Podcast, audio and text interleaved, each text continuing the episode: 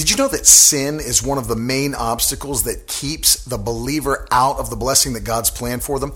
Today, I want to give you two reasons that believers fall into sin. This is Ted Shuttlesworth, and you're watching Faith in Five.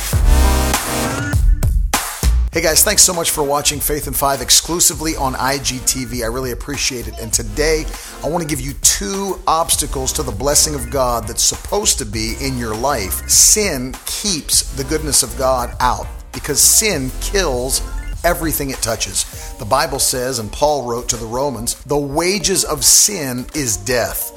But the gift of God is eternal life. Anywhere that sin enters in, it begins to destroy what eternal life has built. Today, I want to show you two reasons why believers fall into temptation and ultimately sin and thereby destroying the blessing that God has prepared for their life. Number one is failing to read the Word of God on a daily basis. The Bible says, and David wrote in the book of Psalms, Lord, I have hidden your word in my heart that I might not sin against you.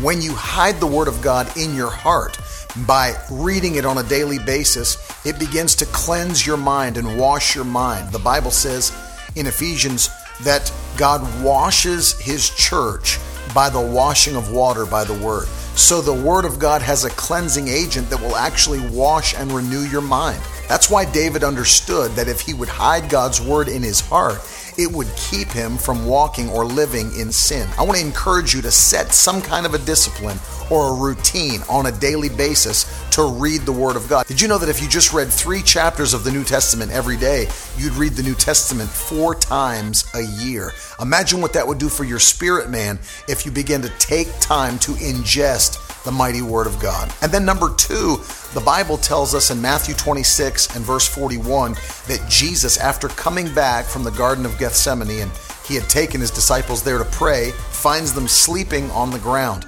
He wakes them up and he says in Matthew 26 41, Watch and pray so that you may overcome in the day of temptation. For the spirit is willing, but the flesh is weak.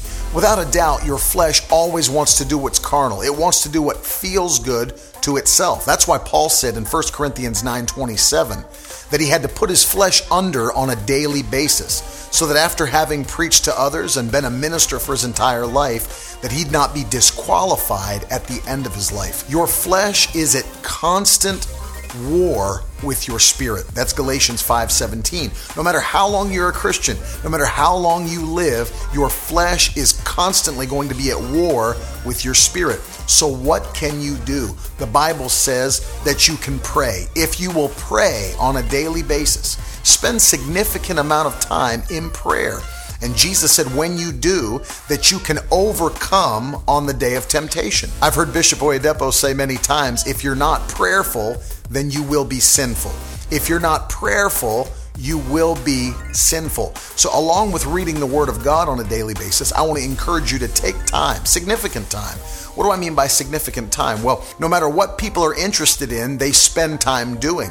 You've got to understand the value and the power of prayer. Until we understand the value, the payoff, and the power of prayer, we will not spend significant time entering into talking to God.